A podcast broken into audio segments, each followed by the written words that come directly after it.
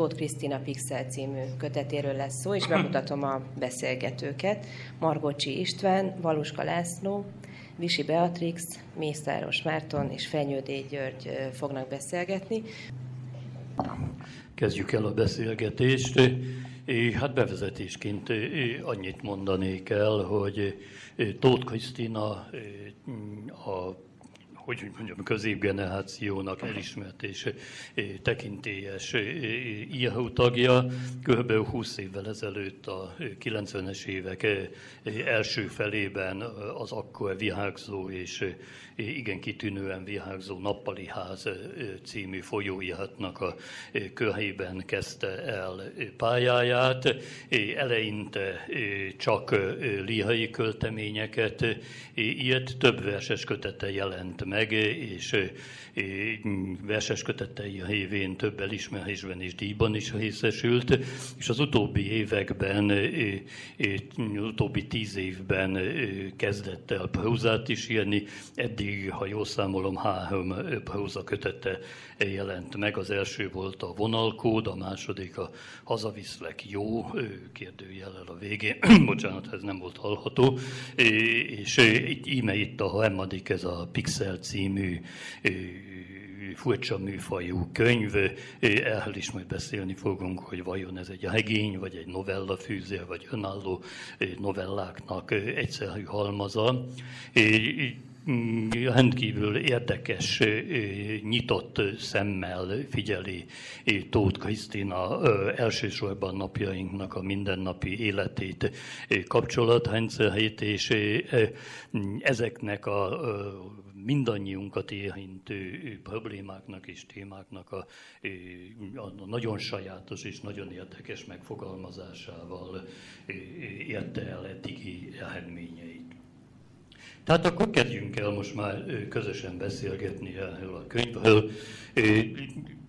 Azt kérdezném rögtön először mindannyiunktól, hogy vajon regényként, novella fűzérként, vagy önálló novelláknak a, éppen így összeállott gyűjteményeként olvastuk-e, olvastátok-e a könyvet?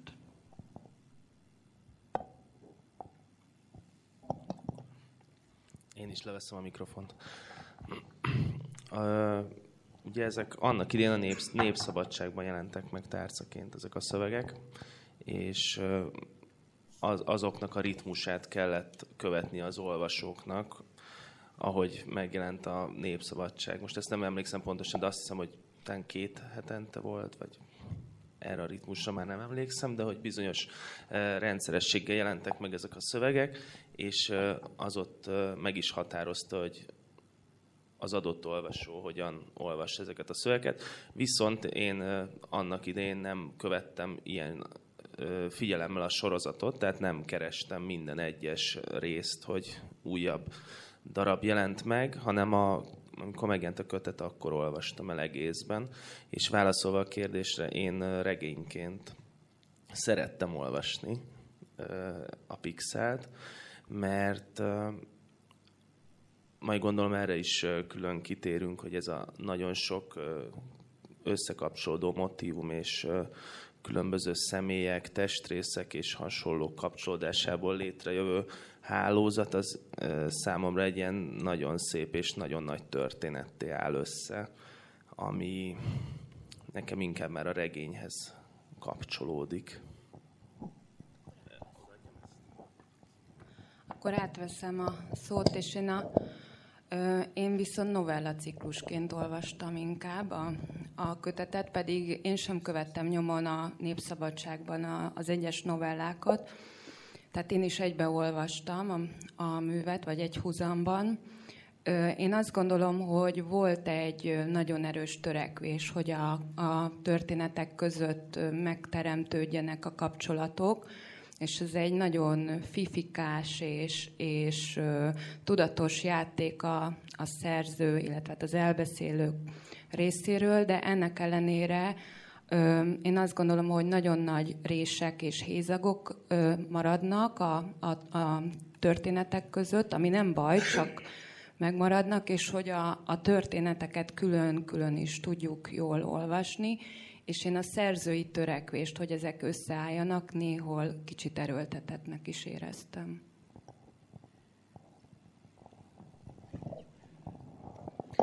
Hát szerintem is háromféleképpen lehet olvasni.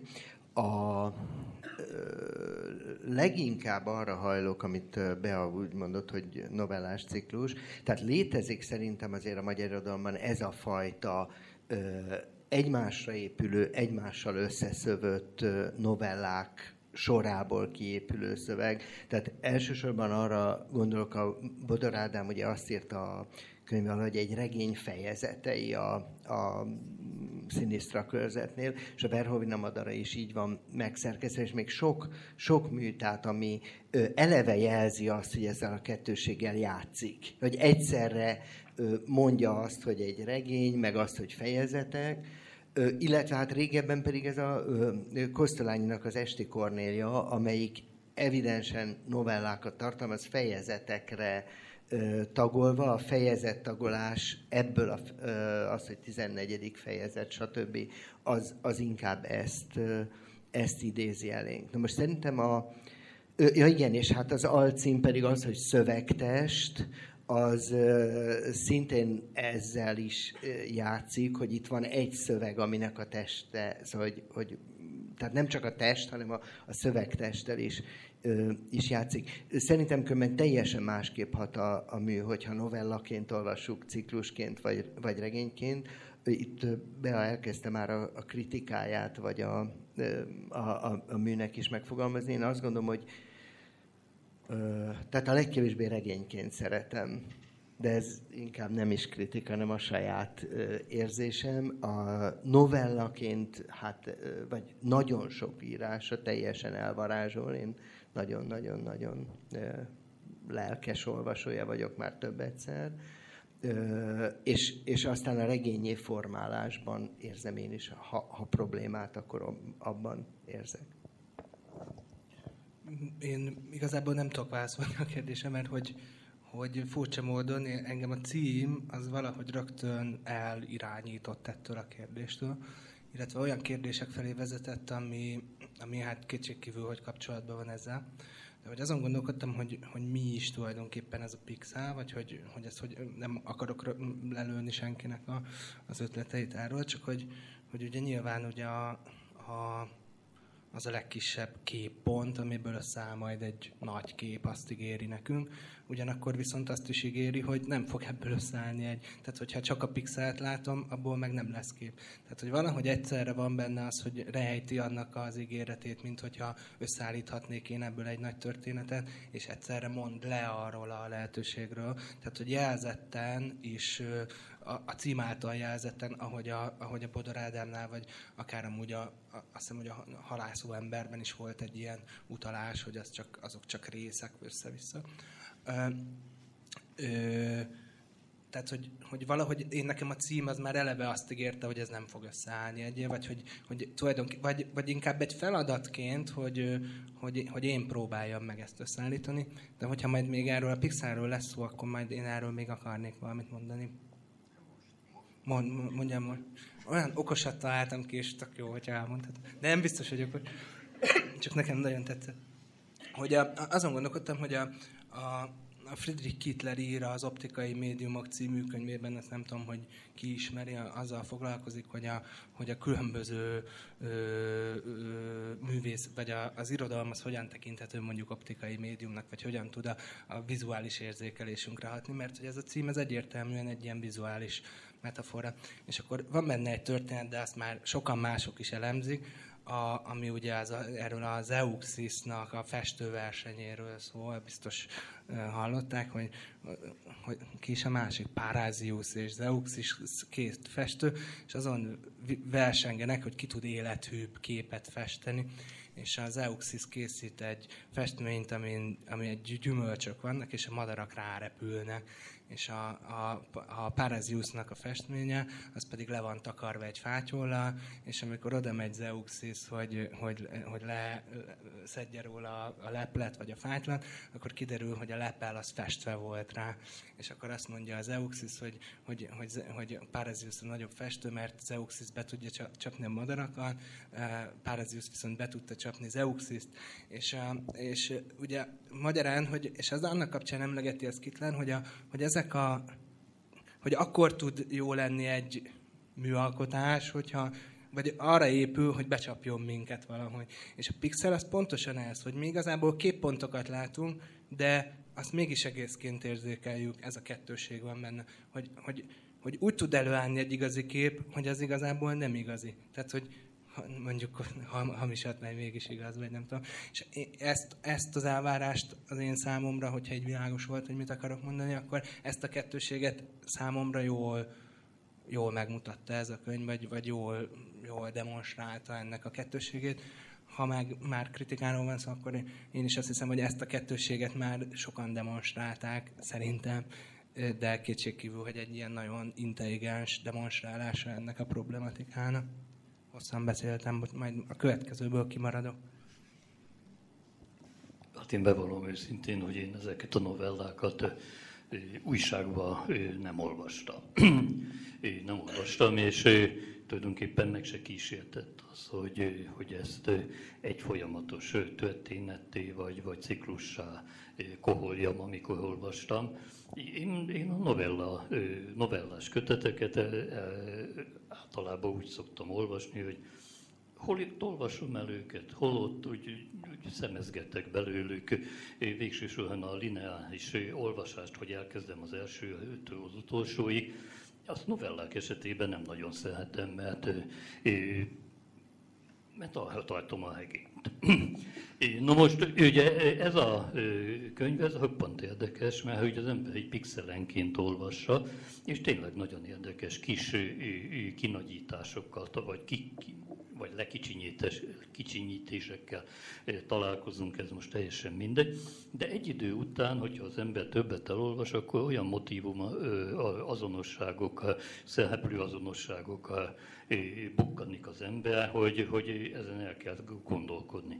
Én ma hallottam, hogy egy szolgos filológus teljes regényt olvasott ki a könyvből, és összeszedte az összes motivumokat, és tulajdonképpen egy nagy regénynek a vázát megtalálta benne. A részleteket nem tudom, csak a tényt, hogy ez megtörtént. Számomra ez nem sikerült, vagy legalábbis a benyomásaim alapján ez még ígérhetként sem merül föl. Viszont az egyes kis novelláknak a, a látásmódja az, az nagyon sokat ígér, és nagyon sokat ad, sokkal többet, mint hogyha ez az egész össze lenne énekelve valamilyen folyamatos történetté, vagy valami olyan történetté, aminek éppen most csak a mozaik darabjait látjuk. Egyenként számomra ezek sokkal érdekesebbek, mint összefüggés, vagy feltételezett összefüggés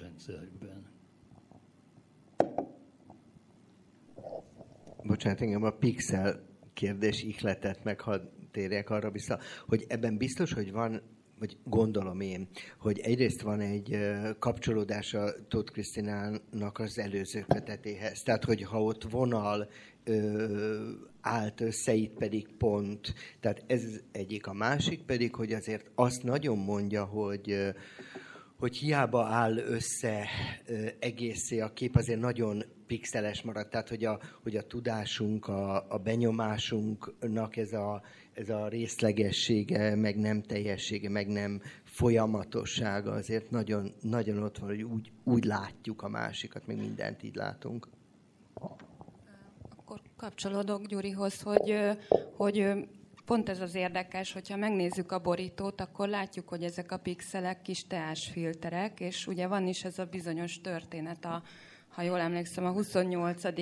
fejezetben, amikor, amikor a Jean-Philippe összeállítja 30 év alatt ugye a szeretőjének vagy szerelmének a, a torzóját, és ahogy ezek a teásfilterek sem állnak össze egy teljes egészé, hanem csak egy torzót alkotnak, amit ugye pontosan itt érzékelteti, hogy közelről teásfilter, és úgy is lehet értelme, távolról pedig torzó, és úgy is lehet értelme, tehát amit itt mondtál ezzel a közelség, távolságnak a, a játékával, hogy minthogyha közelről is, távolról is szemlélhetnénk a dolgokat, és más-más értelmet, más-más dimenziókat, kontextusokat kapnának így a, a, a történetek, de, de számomra nagyon fontos volt, amit a Gyuri kiemelt, hogy mégsem a teljeset látjuk. Tehát ez nem egy puzzle, amit kirakunk, és akkor ott a, a kép, hanem, hanem ugyanolyan hiányérzetünk maradhat akkor is, hogyha a történeteket külön-külön olvassuk meg egyben, és ugyanolyan teljességérzetünk lehet, ha külön-külön olvassuk és egyben. Tehát ahogy az irodalom ugye nem is lehet talán sosem teljes egész, vagy nem nyugodhatunk meg soha. Ugyanakkor viszont a, a szöveg bizonyos pontokon meg egyértelmű, sőt, van egy, van egy pont, ami nekem különösen ö, hát nem tetszett igazából, hogy, hogy, hogy kifejezetten felszólított engem arra, hogy kezdjek el gondolkodni, hogy hol láttam azt a szereplőt.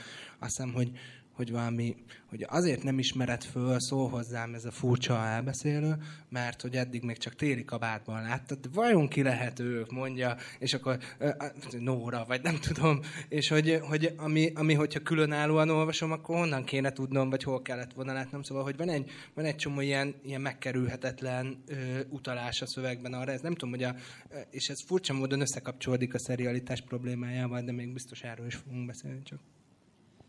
Hát igen, de hát be kell vallanom, hogy engem ez, ezek az elbeszélői kiszólások vagy beszólások, ezek inkább zavartak, mint lelkesítettek, vagy valamilyen vezérfonalat nyújtottak volna.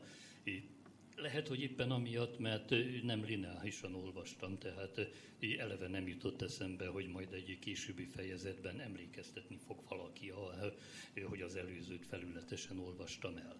De nem is ez az igazán érdekes, hanem az, hogy én nem látom igazán világosan, hogy miért kellett ezt az elbeszélőt mozgósítani, amikor maguk a, kimehevített, vagy, vagy kinagyított, kikicsinyített képek amúgy is olyan élesen vannak körvonalazva, és olyan aprólékos gondol vannak megcsinálva, mint hogyha nem egy, hogy mondjam, manipulátor elbeszélő állította volna be.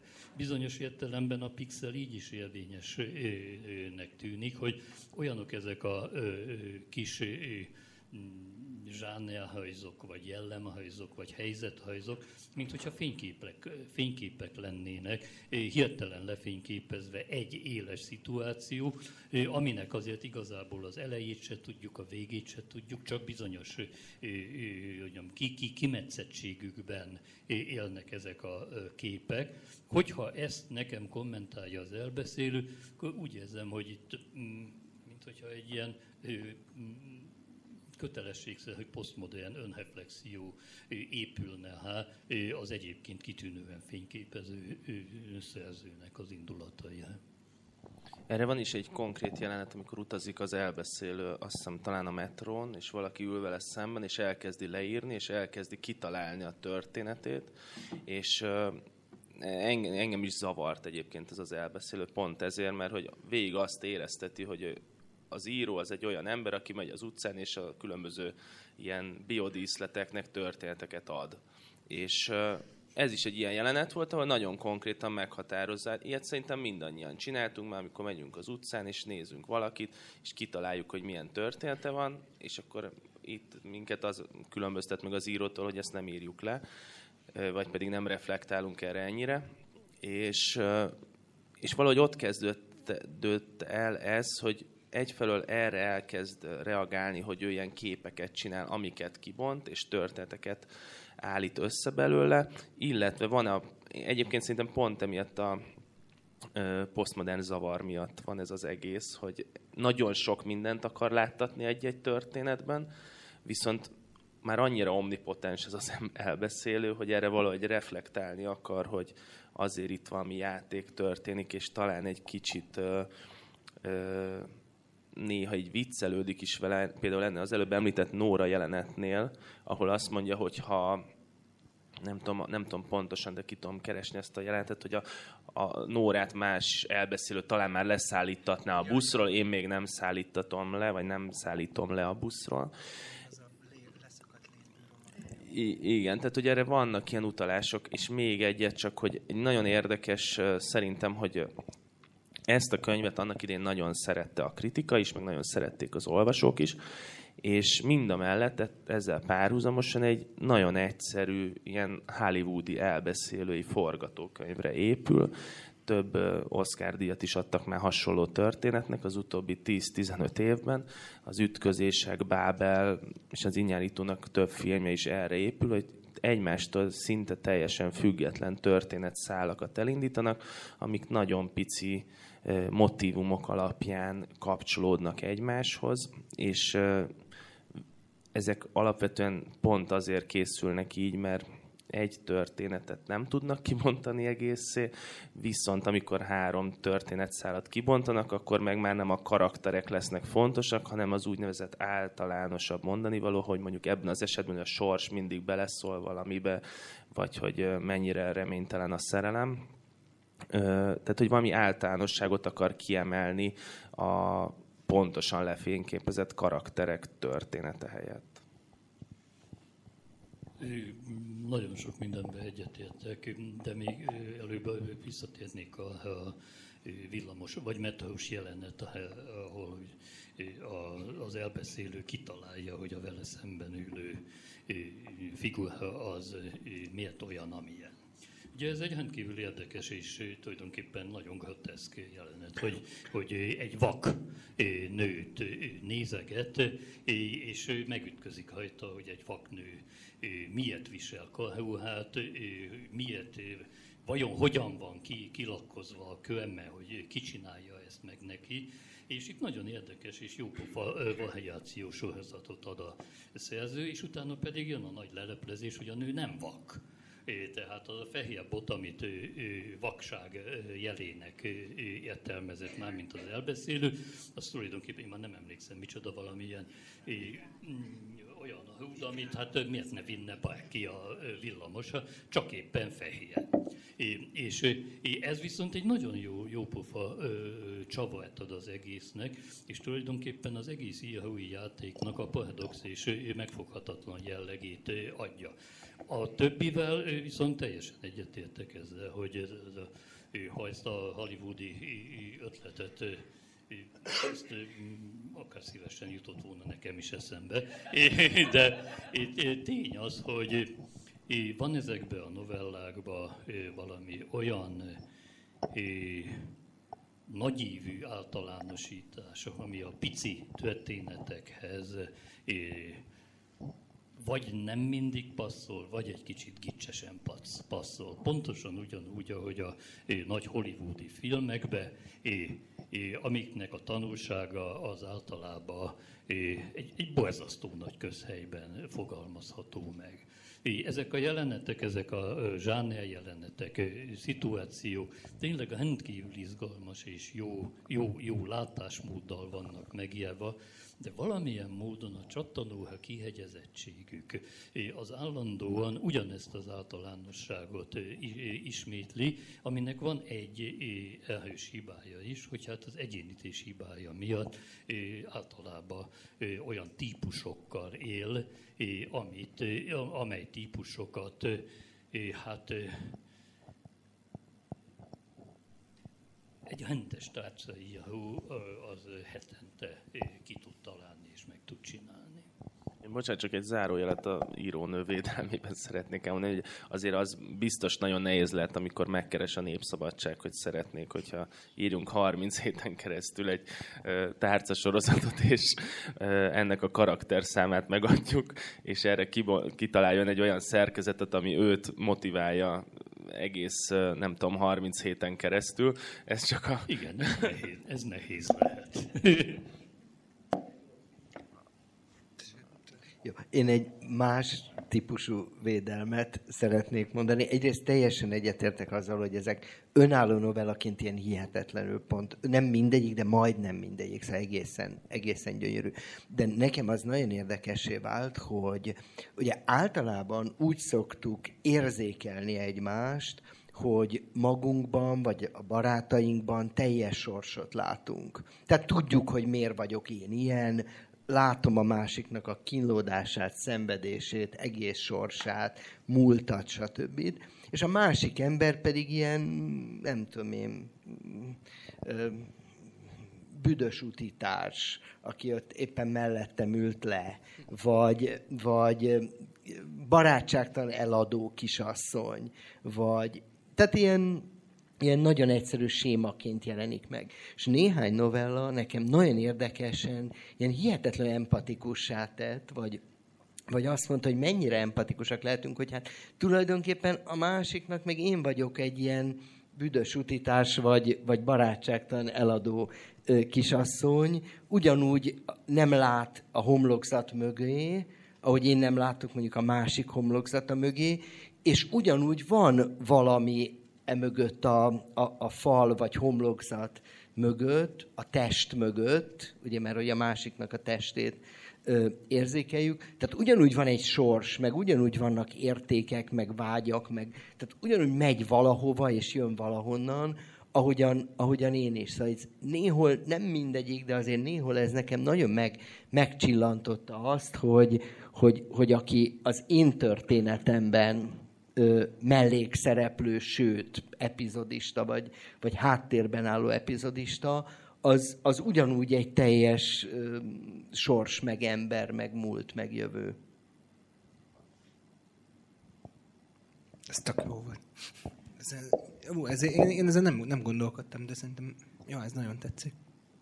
A, én, én még így inkább ilyen el, el, ellenvéleményt mondanék, de nem ez ellen, hanem a, még mindig ezen az elbeszélően lovagolnék, mert hogy teljesen egyetértettem azzal, amit Margó Csitájon mondott, hogy, hogy és annyit tennék még hozzá, hogy, hogy ráadásul nekem teljesen funkciótlannak tűnik ez a hang. Tehát, hogy nem is az a baj vele, hogy ott megjelenik egy ilyen elbeszélő, aki, és ráadásul aránytalan. Tehát, hogy nem tudom, hogy, hogy figyelték el, hogy, a, hogy, a, hogy az első harmadban nagyon sűrűn van, és utána elfelejti így a közepetáján, és akkor a végén így megint elő, elő, előjön, tehát, hogy ilyen nagyon aránytalanul van az egész.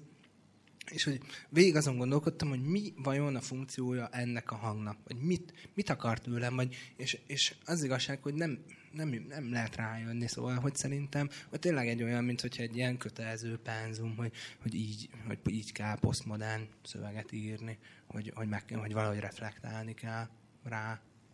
Igen, én egy idő után figyeltem, mert annyira bosszantott az elbeszélő, hogy már így vele voltam elfoglalva, és nagyon sok olyan játékot űz, amikor azt hangsúlyozza, hogy, hogy hát ő, nem ő irányítja itt a történetet, hanem, hanem a sors, és hogy hát ő nagyon szívesen megtenné ezt meg azt a szereplőjével, de hát itt ez a sors, meg a történet az így kanyarodik. Ugye ez szerintem nagyon vicces, hogy régen az elbeszélők, az elbeszélő játékban, vagy ebben a reflexióban inkább arra hívták fel a figyelmet, hogy a mű mennyire megcsinált, és hogy itt a fikciót azt a, az elbeszélő alakítja, és mint hogyha itt a Tóth Krisztina elbeszélője így fordított volna egy, egyet ezen a, ezen a dolgon, hogy hát ő nem is, hanem a sors, csak nekem akkor ez az volt a problémás, és erre nem jöttem rá, hogy akkor minek az elbeszélő. Tehát, hogyha itt a történet eleve adott, és a sors itt úgy is elrendezi a dolgokat, akkor meg mit beszél itt ez a nő, vagy nem nő, de, de elbeszélő. Csak egy dolgot, ez most akkor én direkt megvédem az elbeszélőt egy kicsit, hogy szerintem nagyon ügyesen játszik azzal az elbeszélő, hogy ezek a történetek, ezek úgy keletkeznek, hogy így jár a városban, és akkor szembe találkozik emberekkel, és akkor a kitalált történeteket, ahogy ennél a jelenetnél is a metróban. És uh, szerintem, tehát most csak próbálom én is kitalálni, hogy az elbesz, hogy miért így, és uh, ezt a történeteken uh, elég jól végigvezeti, hogy van ez a, az elbeszélőnk, aki így mindent tud ezekről az emberekről, viszont mégiscsak ő találja ki, hogy mi történik velük, és egyszerűen ilyen az élet, ennyire rossz, és ezt próbálja meg megfogni valahogy, de mégiscsak ebből a képből indul ki, amit uh, ahogy a met, villamosan is, vagy nem tudom, metrón, amikor utazott, akkor uh, sok előítélettel létrehoz egy képet, és csak három-négy történettel később derül ki, hogy az a fehér bot az miért volt fehér bot. Tehát, hogy valahol én innen érzem ezt az elbeszélőt védhetőnek csak, hogy ezzel játszik, hogy amikor olvasom, akkor kialakul egy történet, sok előítélet van bennem, és azt az előítéletet megpróbálja játékosan kezelni, vagy akár így lerombolni ezt az előítéletet. Nézzünk most egy másik, másik kérdést. Ugye itt Gyuri már említette, hogy a könyvnek az alcíme az, hogy szövegtest, és hát különös módon mindegyik fejezet valamelyik testhelyisznek a nevét viseli fejezet címként. Mit gondoljunk erről? A, a szövegtest összefoglalja tulajdonképpen a sok-sok testhelyisz, és így kiad egy testet, hiszen végső soron mindannyiunknak egy teste van, de hát annyi testhelyisz tudunk elsorolni önmagunkról, mint égen a csillag, hogy ez hogy működik ez a kettőség, és vajon mennyire látszik indokoltnak ezeknek a testhelyiszeknek a folyamatos és ugyan végigvitt variatív fölmutatása? Igen, szerintem tanár úrnak a, az elemzés, vagy a, hát ez az elemzés kezdete, amit itt elmondott, ez, az számomra meggyőző ez ügybe. Tehát, hogy az, hogy, az, hogy, hogy mögé kell nézni, vagy nem tudom. Szóval, hogy ez még nem is, olyan, nem is annyira, nem is annyira ő volt szerintem túlhajtva, szóval, hogy ezt, ezt szerintem elegánsan oldotta meg a, a szerző, mert hogy nem, nem, nem mindig arra volt kihegyezve a poén, valahol csak így mo, ilyen háttérmotívumként tűnt föl. Én nekem, én nekem ez a része, ez amúgy tetszett. Az, hogy ez alcímmé legyen emelve, és ráadásul, hogy mi közel ennek a szöveghez, az szerintem semmi. Szóval, hogy ez így szerintem jól hangzott, én komolyan ezt gondolom, szóval, hogy ez, ez nem szövegtest, vagy itt a szövegtest, mint mondjuk, mondjuk ilyen irodalmelméletileg terhelt fogalom, az hogy nem ülni, de vagy, vagy nagyon nehéz volna ezt így ráolvasni. Hát a kedvenc kérdésem, nagyon vártam ezt a testtel kapcsolatos dolgot. Nekem két fontos gondolat jutott erről eszembe, vagy számomra fontos hogy az egyik az, hogy mindig az, a fejezetek címe, hogy mondjuk a vál történet, olyan pont nincs, avagy, avagy a talp története, tehát, hogy már a fejezet címben nem sorsokat, vagy nem személyeket várunk, hanem, hanem a testrészre koncentrálunk. És szerintem nagyon érdekes az, ahogy tereli a figyelmünket az elbeszélés, mert a, a címben kapunk egy testrészt, és amint feltűnik az elbeszélésben, rögtön akkor, akkor na, akkor mi lehet itt ennek a, a szerepe, vagy hogyan jelenik meg. És ahogy itt mondtátok, hogy nem is biztos, hogy, hogy mindig arra koncentrál aztán maga a történet. Tehát tehát, hogy, hogy van, hogy a, a testrész csak említésszerűen jelenik meg, vagy például a köldök történetében nincs is köldök, hanem csak a sütemények, amik kisülnek, azok formáznak egy, egy köldököt a, a, a műben. A másik, amit ezzel kapcsolatban gondolok, hogy hogy itt ugye nem áll össze végül is egy teljes test, ahogy a tanár úr mondta, hogy testrészünk végtelen, itt pedig csak 30 kis testrész van felsorolva, tehát hogy ez is ezt a, ezt a torzó formát erősítette számomra, tehát ez egy, ez egy torzó, és, és szerintem a test azáltal, hogy leválik a személyiségekről, az identitásokról, itt egy nagyon erős idegenség van, a testnek az idegensége, elidegenítése, és erről nagyon-nagyon sok mindent lehetne mondani, hogy ezek a testek általában sérülnek, levágják őket, gennyeznek, piercingek, tetoválások jelennek meg, tehát az idegen anyag, ugye tudjuk, hogy mellimplantátumokról van itt szó folyamatosan, tehát hogy én azt gondolom, hogy a testnek egy olyan fajta szörnyűségei, tragédiái, elidegenítése, ide, e, idegensége jelenik meg a műbe, ami, ami viszont nagyon szépen kirajzolja ezeknek a történeteknek a, a lényegét. Én szerintem meg nem egy teste van egy szereplőnek, pont emiatt. Tehát amikor a a, azzal elkezdenek játszani, hogy a, amit itt az előbb említettél, a, nem is tudom, hogy van pontosan a, a, a merrákos nővel, amikor találkoznak, és simogatja a heget, és hogy mi lehetett előtte, mi van utána, kinek milyen a története, milyen viszonya van az embernek a saját testéhez, milyen viszonya van a másik testéhez, milyen viszonya van a, a magának a, a tört, tehát abban az, annak az időnek, amiben vagyunk, annak milyen viszonya van a testhez.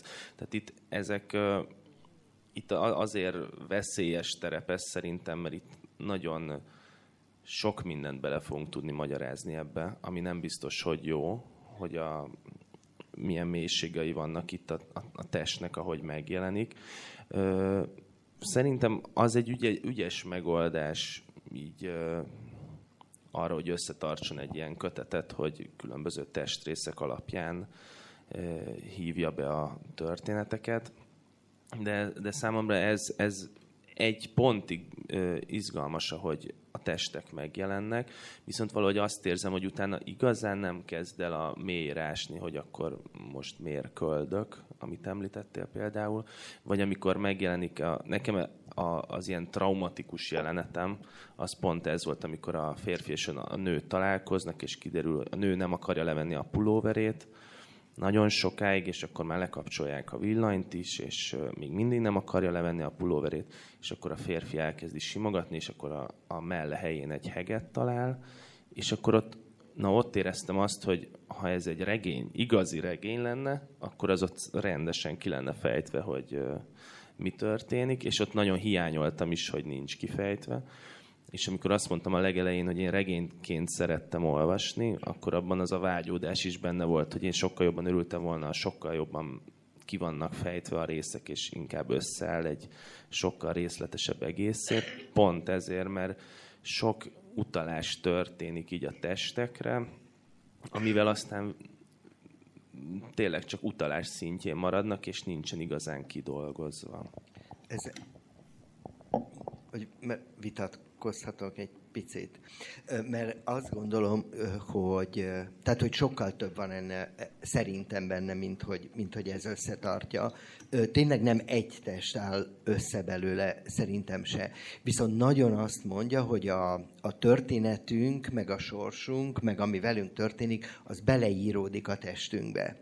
És ez egy, ez egy nagyon fontos ö, tudás, amit általában azért elég szemérmesen ö, szoktunk kevésbé ö, tematizálni. Az irodalomban is azért sokkal kevésbé, tehát hogy, hogy értékválasztások, meg szellemek, meg mindenféle nagyon sokáig megjelenik, de az, hogy az ember testként létezik, hogy testként küzdködöm azzal, hogy reggel hogy teszem össze magam, hogy az, az azért nagyon, nagyon 21. század elejé dolog, szerintem. Az, azt gondolom, hogy ez most nagyon hangsúlyossá is vált a, ma, ma a magyar irodalomban, és ez nagyon, nagyon izgalmas, meg, meg jó is filmben is. Tehát, hogy testként jelenik meg ez ember, nem csak valami elvont értékek, meg gondolatok ö, hordozójaként. Még valami, amiért szerintem nem kell, hogy összeálljon egy test, hogy azért mindannyian, ha belegondolunk, azért más-más testrészünkkel küzdködünk tehát, hogy van, van, aki a torkával szenved, van, aki a lábával, van, akinek a háta fáj, van, akinek a feje, van, akinek az egyik testrésze fontosabb, van, aki fül, nem, szóval mindenféle, mindenféle testrészeink vannak, és ezekről a testrészekről sokkal nehezebb beszélni különben, meg ezekről a szomatikus tapasztalatainkról sokkal nehezebb beszélni, mint, mint érzésekről. Tehát ritkábban szoktuk elmondani a, a lábgombánkat. Bocsánat, most tudom, hogy ilyen, ilyen ide nem illő, vagy coming out típusúnak tűnhet ez a, ez a mondat, hogy erről, erről sokkal nehezebben beszélünk, meg gondolkozunk, miközben sokat szenvedünk vele a, nem tudom én, a fürdőszobában. Tehát, hogy, hogy ez egy, ugye, hogy, hogy olyan nehéz, az ember kimondja, és akkor mosolygunk rajta, vagy kínlódunk vele.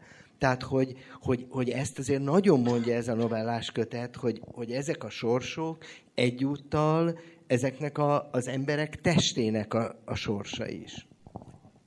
Hát igen, de azért nekem egy kicsit kevés benne a lábgomba. Az az igazság. Ugye, én amikor megnéztem, hogy mi a kínálata a könyvnek, és néztem ezt a sok testhelyést, fölködlött előttem a 17. századi francia költészetnek egy kitűnő műfaja, az úgynevezett blazon, ami ugye a női szépség elemenkénti dicsérhetével foglalatoskodott, és a nőnek minden egyes anatómiai, hát nem minden egyes, de mondjuk igen sok és lényeges anatómiai porcikájáról külön-külön értekezett a költő nagyon izgalmas és végtelenül unalmas versek születtek, mert hát mondjuk a balfülről azért nagyon sok különbözőséget lihai költeményben nem nagyon lehet mondani. De, de valami ilyesmit vártam, hogy lesz itt egy ilyen felsorolás, és ha tetszik, ennek az ellenketettjét, azt a tapasztalatot, ami valóban benne van a könyvben, hogy a test idegensége és közelsége az mindannyiunkat egyformán idegesít, mind közelsége, mind idegensége révén. És nagyon sokszor úgy láttam, és ezek hogy mondjam, milyen szomorú tapasztalatok voltak, hogy, hogy nem elég kínos a, a leírt történetbe az adott testhelyzhez való viszonya a szereplőnek, és bizonyos értelemben a narrátornak. Nagyon jó, amit mondtál a lábgomba, mert, mert, hát, mert hát ilyen kínos dolog nagyon kevés van. És a testhelyz nagyon sokszor egy picit ilyen átszellemített, szimbolikus funkcióba kerülnek át, és ez adja aztán azt az általánosító benyomást, amit itt a Valuska hollywoodi filmekkel hozott nem helytelenül kapcsolatba. Itt kínosabb és kegyetlenebb leírásokat mondjuk, hogy szerettem volna olvasni, hát nem vagyok én annyira mazohista, de azért csak-csak jobb lett volna. Az is igaz, hogy ez nyilvánvalóan a hegény felé tágította volna ki a dolgot. Hiszen, ha tetszik a pillanatfelvételekben, nagyon sokszor a testnek a felülete hakadható meg, és pont az a bajlódás a testtel, amit megemlítettél, az nem biztos, hogy pixelenként is meghakadható. Igen, valahogy pont ez a, az érdekes, hogy a minden tudó narrátorunk a testről nem tudott sokat egyébként, és a személynek a testhez való viszonyáról. Tehát ez, ez a lábgomba probléma, ami most már így fog elhíresülni az irodalom történetben, hogy uh, szerintem ez, ez egy nagyon érdekes dolog, mert a, nem tudom, a Nádas Péternél ott találkozunk azért elég sokat a testtel, és uh, elég részletesen le is írja, és elég sok mindenki is derül belőle, nem tudom, a történelemről, meg mindennel kapcsolatban. És uh, itt valahol a bát, én a bátorságot kérem számon a Tóth Krisztinen, ha valamit, hogy, és ez, ez biztos, hogy a regény felé tágította volna, mert abban a leütés számban, amit a szerkesztő kért a, a Népszabadságban lehet, hogy nem fért volna bele, de ott kellett volna bátornak lenni, hogy kiderüljön, hogy amikor a váról van szó, a köldökről, vagy bármiről, akkor annak mi az, ami az az egy pici testrész egy egész életet átfog. És ehhez szerintem bátorság kellett volna.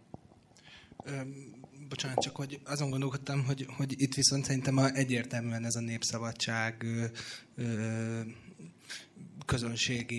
közönségének szánt szöveg, tehát hogy, hogy szerintem egy ilyen átlag, nem, nem tudom, hogy milyen napokon, ez ilyen hétvégente jelent meg, tehát hogy elképzelem, hogy az anyukám elolvassa mondjuk a levágott mellnek a történet, annak ott vége. Szóval, hogy, hogy nyilván, hogy, hogy van ott egy, egy nagyon nyilvánvaló olvasói elvárás, ami, ami meggátolt őt ebben. Szerintem mondjuk jogosan várjuk ettől a kötettől, de a, a népszabadság olvasót meg nem lehet talán ennél jobban sokkon, és így is voltak az elég durva jelenetek ahhoz képest. A, a másik, amit szerettem volna mondani, az a köldökös történetnek a megvédése, mert én nekem pont ez az egyik kedvencem, mert hogy ott ugye, ugye két, két ponton is ö, ö, kapcsolatban van a, a gyerekkel a dolog. Ugye először is megtudjuk erről a, a, a nőről, hogy va, volt már neki egy gyereke korábban, tehát hogy ott egyszer ott van a köldő. A másik pedig szerintem az nagyon-nagyon szépen van megcsinálva, hogy ugye, hogy ugye ő egy mézes kalácsba a szája ez tulajdonképpen, és, akkor, és van is rögtön utána, amiről, amiből kisülnek ezek a szemek, és akkor kiderül, hogy csak egy luk maradott, ami a szája lett volna. Majd utána azt mondja, kérdezi a férje tőle, hogy, hogy ugye még nekünk is lehet gyerekünk, és azt mondja, hogy nem. A, tehát, hogy ez szerintem nagyon izgalmas, az, hogy a, az, hogy a köldök és a, az, a, a száj, ami köldökké válik, ami után elhangzik az, hogy nem lesz több egy gyerekünk, azt szerintem az egyik legjobb szöveg az egész kötetben. Vagy ott én nagyon-nagyon funkciós, vagy funkcionálónak éreztem ezt, és nagyon szép ez egy nagyon-nagyon szép szöveg szerint. Sőt, bocsánat, ehhez csak egy mondat, hogy, hogy ehhez még az is van, hogy közben pedig van egy gyerek valahol távol, akivel mégiscsak érzi a kapcsolatot, tehát ez a köldök zsinórnak a megléte vagy meg nem léte is előkerül, tehát hogy, hogy ott például tényleg a köldök a, a, a süteménytől kezdve egy ilyen virtuális szellemi mégiscsak van kapcsolatunk, elszakad-e a köldök zsinór egy, egy, egy évtizedekkel ezelőtt megszült gyerek és az anya között, és, és mégiscsak van valami kapcsolat, és akkor a szájá alakul. Szóval tényleg, tényleg, tényleg azt gondolom, hogy ez ilyen hihetetlen finoman végig van véve.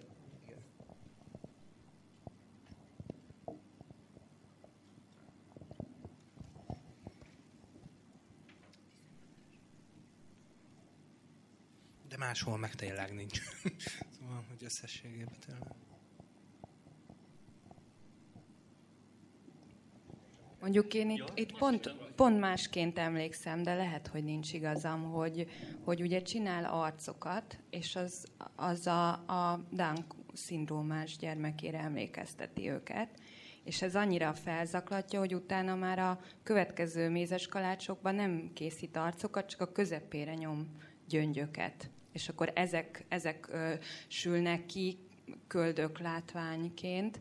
Tehát, hogy nekem így a, ez a száj áttétel, ez így, így nem volt meg. De hát amit a Gyuri mondott, hogy, hogy, hogy nagyon sokszor a, a, a test az nem marad meg a test szintjén, hanem egy szimbolikus vagy metaforikus jelentést kap. Ugye hát már a nyelv története eleve ilyen, ahol, ahol nem is testrészként jelenik meg különösebben, hanem a mákos tésztának a, a nem értésé kapcsán.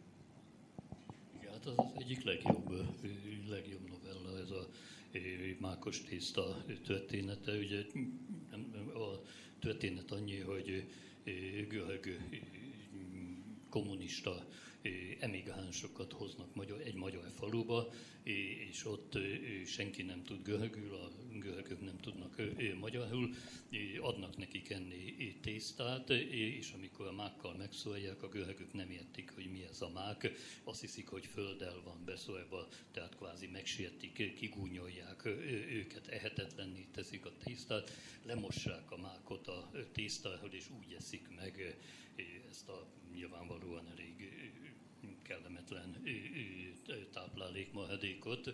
Ugye egy rendkívül erős allegóriája a hogy nagyon intelligensen mondja a kognitív diszonanciának és a, a, a nyelvi megértésnek a hiányának, és ott valóban rendkívül erősen meg van csinálva, és legfeljebb ugye a nyelvvel, annyi, a nyelvvel, mint testrészsel annyi köze van, hogy hát a mákos tésztát jó lenne nyelvvel megízlelni, de ez ott nincsen kifejtve, hanem csak éppen, hogy mondjam, a, a, a magyar nyelv sajátosságai révén, hiszen nem minden nyelvben azonos a, a szájunkban levő nyelv és a beszélt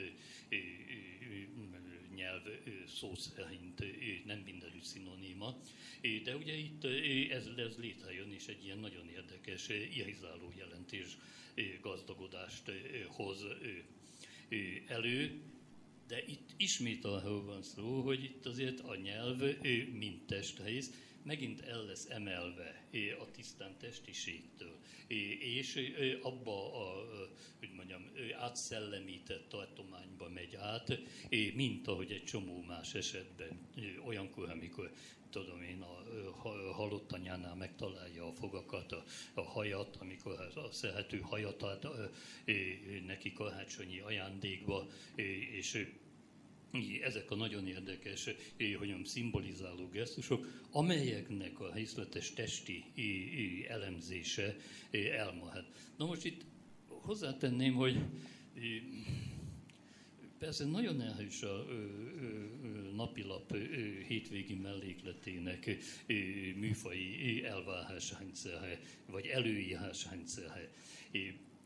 De ettől még sem terjedelmileg, sem tartalmilag nem szerencsés az egészet háfognia az újságokkal, mert hát egyrészt a magyar irodalomnak iszonyatos terjedelmű első osztályú tárca novella hagyománya van.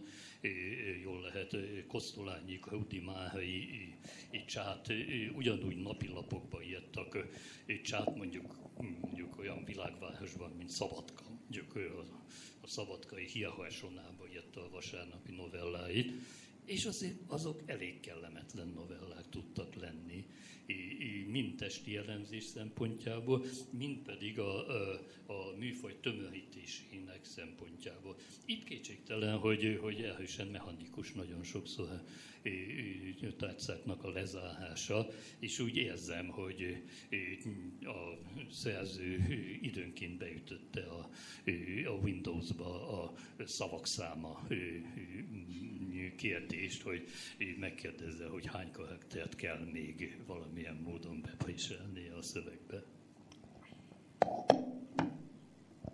Félig egyetértek. Tehát, hogy nagyon nem szabad rá, ráfogni szerintem se a keletkezés, keletkezés történetre. De én pedig nagyon sokszor azt éreztem, hogy ez a, ez a lezárás azért valami olyan most egy szót el akarok kerülni, hogy, hogy mondjam, azért próbálom körülírni. Tehát, hogy valami olyan finomság, meg olyan tapintat, meg olyan érzékenység van azért ebben, hogy ha, ha van novella, ami nem tetszett, ahol pont ilyen túl, túl direkt, vagy túl, túl durva lett a lezárás. Mondok egy példát erre is, hogy a, a talp története, nem tudom mennyire, ahol, ahol egy masszás szalomban kezdődik, hát elképesztő a jelenet, szerintem elképesztő, még utána is nagyon sokáig, ahol, ahol a, a padlón a talp púderes nyomai látszanak a lakásban, tehát, hogy, hogy, hogy amíg ilyen nagyon finoman jelennek meg ezek a testrészek, szerintem az egészen gyönyörű. Például annak a novellának nekem azért nem tetszett a lezárásom, hogy a lezárásban benne van a talp, de úgy, hogy, hogy fölakasztja magát a, a nő, és akkor ott látszanak a talpak, és pont ez a, ez a durvasága, vagy nem tudom, hogy, hogy, hogy fogalmaztad, hogy, hogy e, ezt éreztem túl direktnek, és ahol pedig a, valami, valami finom tapintattal hátul marad, vagy nem, nem egészen mondja el a, a, a testrésznek a történetét se, az, azokat éreztem pedig szóval én borzongatóan jónak. És azon gondolkodom, de le, most ezt csak így felvettem, és lehet, hogy tök hülyeség, hogy, a, hogy talán ott a erősek ezek, ahol mondjuk metonimikus lesz a kapcsolat, és ott nagyon gyengék, ahol, ahol allegorikus. Tehát, hogy ahol ilyen nagyon könnyen megfeltethető allegorézisnek, ott azok azok szerint, vagy én számomra nem igazán voltak kívók, de az ilyen metonimikus kapcsolatoknál, mint mondjuk a nyelv-nyelv, ott, ott jól működtek. De ez, ez simán lehet, hogy nincs így. Ezt most hirtelen nem tudnám így végig szaladni az egészen, de ami Gyurany mondott, az, az, az teljesen igaz. A, a, a szerzőnek végtelen finom érzéke van, és lélektani megfigyelései, apróságok iránti, hogy mondjam, értelmező figyelme, az, az, az, az lenyűgöző. Hozzátenném, hogy könnyen lehet, hogy azért, mert Lihai verseibe is nem olyan metsző helyzetképeket tud prezentálni, ott még sokkal elhősebb koncentrációval és sokkal elhősebb kivágás technikával, hogy lehet, hogy ez összefügg ez a két dolog. Itt a, a szerző, még egyszer mondom, lelki és erkölcsi érzékenysége a legmagasabb értékelendő. Megítélésem szerint néha a megírásban gyarlóbb, mint a megfigyeléseiben. No, most letelt az egy óhánk, úgyhogy pontosan egy óhával ezelőtt ültünk ide ki, úgyhogy a fensőbség utasítása szerint megkérdezem a tisztelt közönséget, hogy óhajtanak-e kérdezni, hozzászólni, véleményt nyilvánítani, bármit tekintve szabad a válság. És ehhez, aki szeretne szólni, az kap egy mikrofon.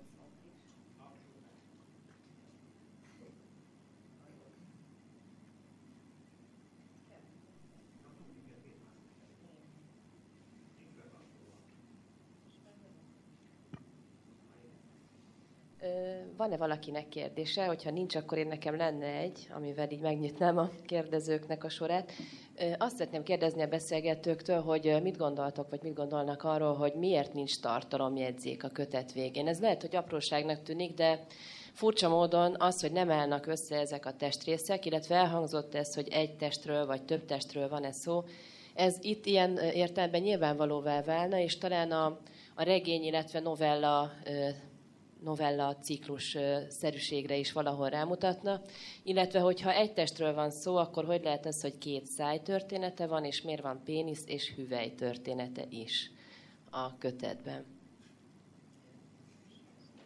Nem tudom, mert mint hogyha ezt én állítottam volna, hogy egy test, de én nem úgy értettem, hogy most konkrétan összeállítható egy test, hanem hogy, hogy egyáltalán egy egész test sem állítható össze. Tehát, hogy nem, nem gondolom. A másik kérdésről, hogy tartalomjegyzék, valahol azt olvastam, hogy az első változatban volt neki még tartalomjegyzéke, de aztán valahogy a kiadó úgy döntött, hogy mégsem, és ez szerintem még talányosabbá teszi a kérdést, mert akkor ez egy megfontolásnak a, a döntése volt, hogy, hogy, hogy nincs tartalomjegyzék az a regény, mondjuk számomra az a regényszerűség felé billent a tartalomjegyzék elhagyása, mármint egy olyan szándékra utal. Nem tudok hozzászólni, szóval egyrészt rengeteg olyan regény van, amiben a fejezetek ott vannak a tartalomjegyzékbe a végén. Eszembe nem jutott értelmezni ezt a valóban egyébként szembeszökő hiányt tőlem akár a kiadó tájhánysága is lehetett volna, de hogyha ez még áldásul egy igazi kiadói trubái, akkor továbbá se tudom, hogy mit kezdjek vele csak én ehhez nem akarok ilyen személyes történetekkel untatni senkit, de hosszan elemeztem a, a Háinak a Géza gyerek című szövegét, aminek a műfaj megjelölése az, hogy drámák, és, a, és ezen az alapon, hogy ezek mind drámák, holott novellák is vannak benne, és mondta Péter úr, hogy elfelejtette kiavítani. Tehát, hogy ennyi volt, de írtam róla 24 oldalt, megjelent angolul is.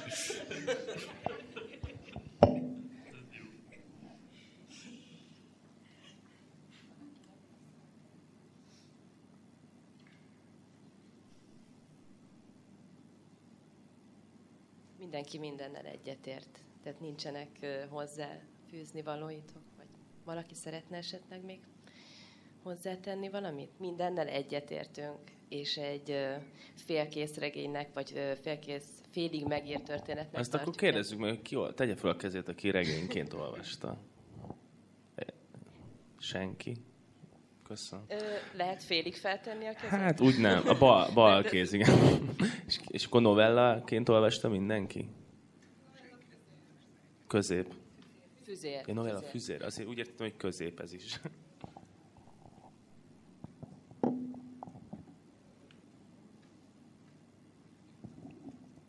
Legfeljebb még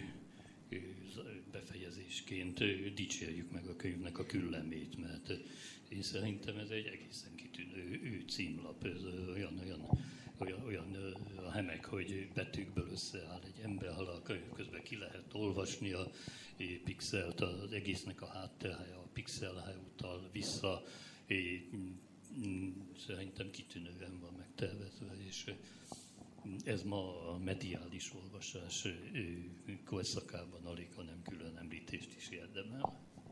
Bocsánat, akkor én még, hogyha egy magamhoz ragadtam a mikrofont, és szerintem Gyuri, mintha azt kerülgetted volna, hogy női elbeszélnőről beszél, vagy amikor az érzékenységről beszéltél, és a különböző dolgokról, úgyhogy akkor én így rákérdeznék erre, hogy mennyire volt érzékelhető ez a női hang, hogy mit gondolnak erről a beszélgetők. Női regénye, vagy női novella ciklus ez a kötet? Hát egyrészt igen, így lepleződik le az ember, ezt nem akartam tényleg, ezt a szót kimondani, hogy női, női, női elbeszél, mert ez olyan kis uh, ilyen vekengést szokott eredményezni, hogy női, férfi, hát, szóval hogy ezt, ezt, ezt, ezt akartam elkerülni, de hát az ember mindent elmond, még akkor is, ha nem mondja ki szavakkal. Szóval én valahogy ennek a, ennek a finomságát, meg érzékenységét, meg amit a Margócsi tanár úr úgy fogalmazott meg, hogy, hogy a megfigyelésnek a pontosságát, ezt, ezt éreztem tényleg ilyen nagyon erősen. Na most, hogy mennyiben női az elbeszélő, tehát ez a bizonyos megalkotott, fiktív, szövegben beszélő, elbeszélő, ezt nem tudom. Tehát, tehát ebben azért nincs uh, hangsúlyozva, vagy, vagy én nem találtam olyan elemet, ami a nemére uh, utalt volna. Tehát uh, uh, szóval nem találtam ilyet. Én sem találtam, de ez egy olyan klasszikus játék, hogyha ezt most úgy elolvasnánk ezt a könyvet, hogy egy teljesen más, de férfi név van ráírva, akkor valószínűleg úgy olvastuk volna, hogy férfi az, aki megfigyel, nem? Valószínű. Tehát engem biztos, hogy akár mennyire, akárki azt mondja, hogy a szöveg, meg így úgy, azért ez mindig befolyásolja az embert, hogy Tóth Krisztina van ráírva az elejére, és nem, nem más. Hát ö, engem mondjuk nem. É, vagy legalábbis azt gondolom, hogy az esetek többségében nem. És úgy gondolom, hogy itt a szöveg szerkesztése, finomság, lelkiség ide-oda nem tartalmaz olyan karakterisztikus jegyeket, aminek alapján a szöveg na, hát nőként lehetne azonosítható. Az meg, hogy néhány novellában olyan tárgyiságoknak a részletezése is megtörténik, ami kétségtelen, hogy gyakoribb a női társaság számára, tehát mit tudom én, a szemöldökszedésnek a analitikája az nyilvánvalóan egy női tapasztalatot helyt magába, de ezt sem gondolom, hogy az elbeszélő és a na, hát a nő jellegéhez utalna, mert meggyőződésem, hogy, hogy ezt például egy férfi is meg tudja jenni, ha egy nő elmondja neki, hogy hogy történik a dolog. Én nem ezt akartam mondani, hogy tehát szerintem se lehet megmondani, hogy milyen nemű a narrátor, de az biztos, hogy befolyásolott, legalábbis engem eddig mindig befolyásolt életemben, legalábbis úgy, hogyha látom, hogy Tóth Krisztina, és látom, hogy utána egy mondjuk egy férfi elbeszélő van, akkor arra is reagál valamennyire, de ez ilyen klasszikus könyvkiadói probléma, amivel így az utóbbi hetekben találkoztam egy ismerősöm kapcsán, aki vel egy kiadó tárgyal, és azt szeretnék, hogyha valami krimiszerű dolgot írna, és nő, nő az illető, és ott felmerült, hogy ő egy férfi elbeszélőt szeretne, egy férfi nyomozót, és ott az, az merült föl a kiadónál, hogy hát ez elég problémás, mert hogy amikor elolvassák, hogy téged hogy hívnak, és utána találkoznak a férfi nyomozóval, akkor ezt nem fogják annyira elhinni. Úgyhogy ez szerintem ez egy ilyen érdekes állandó játék, hogy mi az, ami az író szándéka, mi az, ami a kiadó szándéka, mi az, ami a Péceli Dóra szándéka. Úgyhogy Én csak annyit szeretnék mondani, hogy, hogy én még soha nem olvastam olyan szöveget, ami így meggyőzött volna arról, hogy meg lehet különböztetni férfi és női írásmódot. Nem, nem olvastam, pedig nagyon sokat olvastam utána egy időben, és olvastam olyat, ami erről szól, de ami ilyen meggyőző volt, lett volna, vagy hiteles lett volna, olyat nem. Viszont ez meg kétségkívül igaz, hogyha azt olvasol, ha megszólal egy hang, és ebben a szövegben nagyon hangsúlyosan megszólal egy hang, akkor azt meg legyártjuk magunknak. Szóval, hogy ebben szerintem van igazság, hogy, hogy, hogy van, ha meg legyártjuk magunknak ezt az elbeszélőt, akkor meg annak szükségszerű, hogy kell legyen valamilyen neme. Most az, hogy ezt a borító alapján döntjük el, én, én úgy vélem, hogy, hogy a túlnyomó többsége az embereknek azt a borító alapján dönti el, ami nem biztos, hogy egy helyes eljárás, vagy lehet, hogy ez kifordítja ellenünk a szöveg. Itt, itt én nem éreztem, hogy, hogy ez be, be lett volna vonva a játékba, ami pedig egy izgalmas lehetőség lett volna mondjuk akár ez is, hogy igen, mivel nem kaptunk rá külön ö, utasítást, hogy nőként vagy férfiként kezeljük, ezért ö, inkább nőként kezeltük, hiszen hiszen nagyon pontosan megfigyel, nagyon érzékeny, és még a címlapon is az áll, hogy Tóth Krisztina. Erre szeretnék még annyit mondani, hogy a Edinának az új kötete, a Nincs és ne is legyen, ő például sokkal érdekesebb játékot űz az elbeszélőkkel, mert a szöveg, szövegeknek az első egy-két oldalán túl kell jutnunk, mire az elbeszélőnek a neme egyáltalán kirajzolódik sok esetben, és ő váltogatja, hogy férfi vagy női elbeszélő van különböző történetekben, tehát hogy, hogy ott, ott erre külön figyel az ember, itt pedig kicsit ilyen sematikusan működik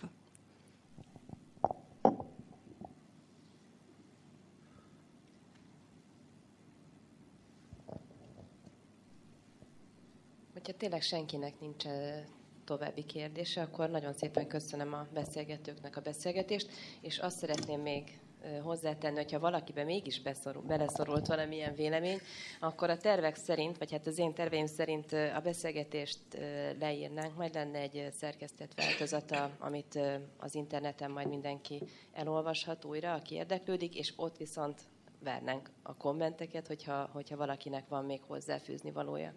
Úgyhogy köszönöm szépen mindenkinek a részvételt, a beszélgetőknek és a hallgatóságnak is, és legközelebb február 28-án találkozunk ugyanitt. Köszönöm.